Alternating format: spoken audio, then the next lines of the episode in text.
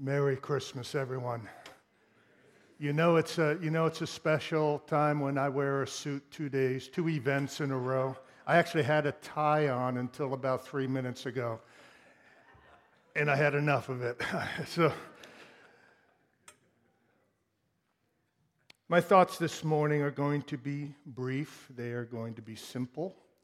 They're going to be practical. I'm, I'm calling the message simply doing Christmas. Doing Christmas.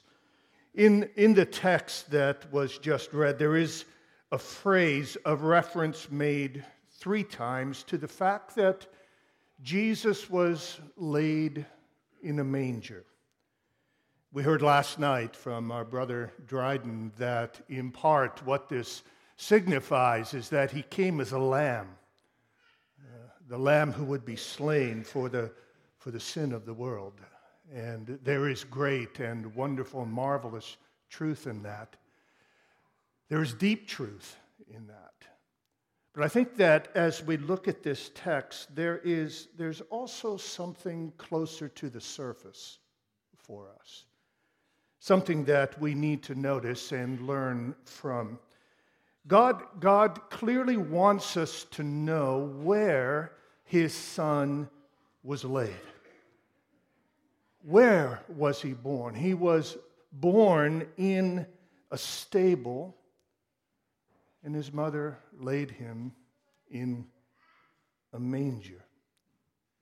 When, when we consider who the who is of Christmas, as we have over the last couple of weeks, when we consider that the one who was born is no one less than the incarnate God, when we consider that he is the eternal Son of God, that he is the one who has been from forever with God and as God, the one who created the galaxies, the one who transcends everything and owns everything and is filled with majesty and glory and wealth and then consider that we find him in a manger, there is something for us to ponder. Jesus was born poor and got poorer with each passing day. Jesus was born poor, he lived poor, he died the most impoverished death anyone has died ever. In the words of Paul, he made himself poor that we through his poverty might be made rich. Here is my main simple point for this morning. We do Christmas only when, like Jesus, we give ourselves away. We do Christmas only when, like Jesus, we give ourselves away. Please don't hear a warm, sentimental Christmas cliche in that. Please, please don't hear a preacher trying to squeeze a moralistic principle out of Christmas. It's not what this is about. This is a radical lifestyle that God calls us to that is rooted in the Christmas event and all that followed. The humble, self giving sacrifice of Jesus for our sakes was necessary for our salvation. But, brothers and sisters and friends here this morning, it was also necessary as an example for us. An example for how to live. We do Christmas when and only when, like Jesus, we give ourselves away. Now, I just want to establish that, make sure you know that's biblical, and I'm not just faking it here this morning. Over in Philippians chapter 2 and verse 3, we read these words Do nothing from selfish ambition or conceit, but in humility count others more significant than yourselves. Let each of you look not only to his own interest, but to the interest of others. Have this attitude in yourselves which is yours in Christ Jesus, who, though he was in the form of God, did not consider equality with God something to be grasped, but he emptied himself. He emptied himself by taking the form of a servant, being born in the likeness of men. That's Christmas. Being born in the likeness of men and being found in human form, he humbled himself, becoming obedient unto death, even the death of the cross. Have this attitude in yourselves. Do Christmas, Paul is teaching us, by being like Jesus in total self giving humility. There is Matthew 20 where Jesus says to his disciples, Whoever would be great among you must be your servant, whoever would be first among you must be your slave, even as the Son of Man came. That's Christmas. Even as the Son of Man came, not to be served, but to serve and to give his life a ransom for many. Serve each other and love each other even as I have come to serve and love you. John teaches us in 1 John that God sent his only Son into the world to show to us what love is. And if Jesus laid down his life for us, we ought to lay down our lives for each other. And in 2 Corinthians chapter 8, Paul is exhorting and encouraging the Corinthians to be generous, to give, to give of themselves to the Lord, to give of their possessions to the Lord for the sake of others. And then he motivates them at the end of verse 8 going into verse 9 for with these words i want you he says to be filled with the grace of generosity for you know the grace of our lord jesus christ that though he was rich, yet for your sakes became poor, that you through his poverty might be made rich. What is Paul doing? He is saying, think about Christmas not only as the coming of your Savior, how wonderful that is, and that's where we focused in the recent weeks. But he also says, think about Christmas and the Jesus of Christmas as the coming of your example, of your model. We do Christmas only when, like Jesus, we give ourselves away.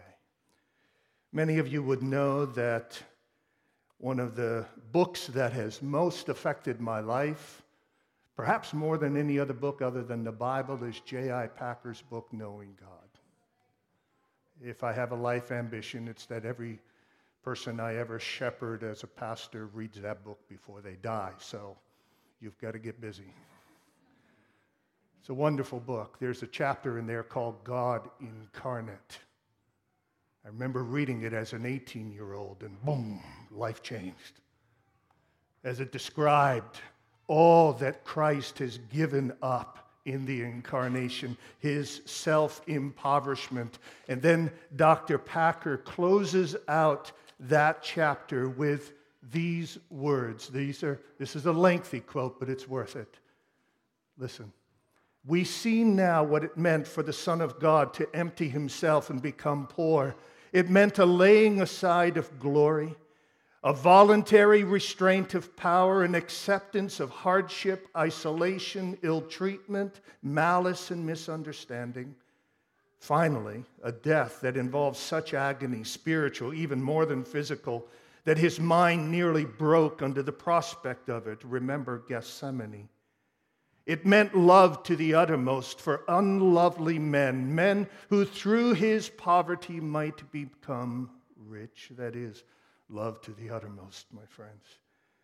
The Christmas message, Packer writes, is that there is hope for a ruined humanity. Yes, there is. There is hope of pardon, hope of peace with God, hope of glory, Because at the Father's will, Jesus Christ became poor and was born in a stable so that 30 years later he might hang on a cross. It is the most wonderful message that the world has ever heard or will hear. We talk glibly of the Christmas spirit, rarely meaning more by this than sentimental jollity on a family basis. But what we have said makes it clear that that phrase should, in fact, carry a tremendous weight of meaning. Yes, it should. It ought to mean the reproducing in human lives of the Spirit of Him who, for our sakes, became poor at the first Christmas. And the Christmas spirit itself ought to be the mark of every Christian all the year round. It is our shame and disgrace today that so many Christians, I will be more specific, so many of the soundest and most orthodox Christians go through this world in the spirit of the priest and the Levite in our Lord's parable, the Good Samaritan, seeing human needs all around them, but after a pious wish and perhaps a prayer that God might meet them, averting their eyes and passing by on the other side. That is not the Christmas spirit. Nor is it the spirit of those Christians, alas, they are many, whose ambition in life seems limited to building a nice middle class Christian home and making nice middle class Christian friends and bringing up their children in nice middle class Christian ways, and who leave the sub middle class sections of the community, Christians and non Christian, to get on by themselves. The Christmas spirit does not shine out in the Christian snob. For the Christmas spirit is the spirit of those who, like their master, live their whole lives on the principle of making themselves poor, spending and being spent to enrich their fellow man, giving time, trouble, care, and concern to do good to others, and not just their own friends in whatever way there seems need. There are not as many who show this spirit as there should be. If God in mercy revives us, one of the things He will do will be to work more of this spirit in our hearts and lives. If we desire spiritual quickening for ourselves individually, one step we should take is to seek to cultivate this spirit, for you know the grace of our Lord Jesus Christ, that though he was rich, yet for your sakes he became poor, so that you through his poverty might become rich. We do Christmas only when, like Jesus, we give ourselves away.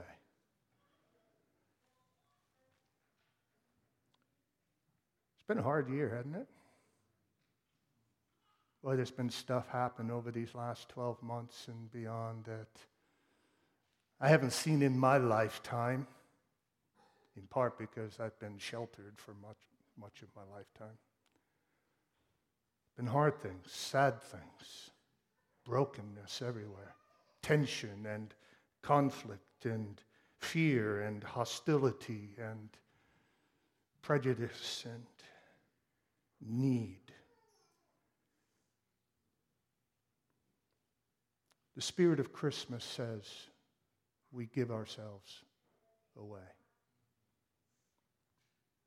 We give ourselves to others we give ourselves away like Jesus did. I was, I was thinking about this a couple of months ago, and the, the weight of it was pressing in on me. And in that process of reflection, I was reminded of Jesus' words in Matthew 25 as he was describing Judgment Day. And you know the words I was a stranger, and you did not welcome me.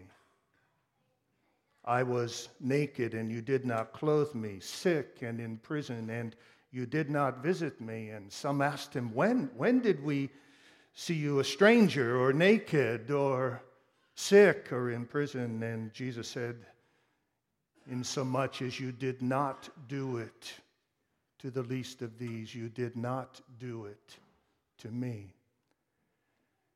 And I reflected on that, and soon my heart was racing and out of that moment came a poem like piece that I've called I Was and You.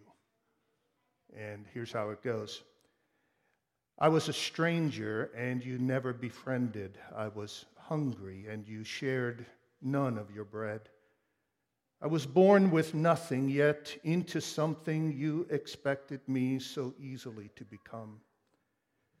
I was without much that you had, yet you deny any privilege. I was born into privilege, and you prejudged me as proud. I was alone at home, and you scolded that I wandered the streets. I was schooled with mice and rust and peeling paint, yet you faulted only my effort. I was with no father, yet while condemning him, you ignored me. I was happy in youth, and you shamed me for my joy. I was black, and you thought you knew my type. I was white, and you refused to trust my kind. I was of darkened hue in a lily white world, yet you never asked for my view. I was light of skin, and you assumed my bigotry. I was a look-alike, and you presumed to think alike. I was unaware, and you quickly judged that I did not care. I was angry, and you assumed there was no cause. I was told you were superior, and you wondered that I felt beaten down. I was, you thought, of inferior mind and worth, and you imagined there was no wound. I was Democrat, and you thought me entitled. I was Republican, and you questioned my compassion. I was articulate, and you wondered how. I was destitute, and you called me trash. I was dressed in blue, and you hissed at the pig. I was a sagger, and you suspected a thug. I was cuffed without crime, and you saw no injustice. I was badged to protect, and you cared not the cost. I was booked, and you thought you could read me. I was in the blue line of fire, and you ignored my peril. I was desperate, yet you criticized my protest. I was sure that it wasn't over yet, yet you told me to get over it now. I was homeless, and you passed by on the other side. I was addicted, and pitiless. You scorned my weakness of will. I was with child without husband, and all you could give was that look. I was the single mom, and you thought a prayer and a smile would do. I was the unborn, and you chose choice before me. I was a minority, and you pegged me for trouble. I was a majority, and you judged me oppressor. I was rich, and you assumed my greed. I was poor, and you ignored my need. I was the one left out, and you feigned not to notice. Note to self. I say that I love Jesus and my neighbor too, and yet you are still over there where you have long been, and I am still right here, worlds apart with little heart. When shall these worlds wed? When shall we hold the embrace? Can we meet at the manger and at the cross where self giving love and costly justice kissed, where love was offered, sacrifice was made, sin was punished, and sinners were pardoned? Can we meet at the manger and at the cross where the rich was made poor and the poor were made rich, and where every guilty sinner for whom Christ died whatever their gender, color, class, or cause, can find a level ground on which to stand and a single Savior whom to love. Oh, my brothers and sisters, let us be making our way to Bethlehem and then to Calvary, and let us find each other there. The spirit of Christmas is a spirit that, like Jesus, gives itself away. The world has always needed the Christmas spirit to shine, folks. Um, our world desperately needs it right now. We come through the Christmas season, we enter a new year. May God give us grace to be like Jesus and to give our lives away. This is, this is, more, this is more than a an occasional gift to a poor person. This is more than a few coins in a Salvation Army pot. This is more than a tithe in a basket. This is a life lived. This is, this is the ability, whenever we meet anyone, to actually see them as someone and to respond to them in the moment in a way that meets them in their condition, whoever they are, wherever we find them, however much it costs. This is the Jesus way. And so this morning, a simple word. Let's have the Christmas spirit. Let's live the Christmas spirit. Being like him who gave himself away. Let's pray.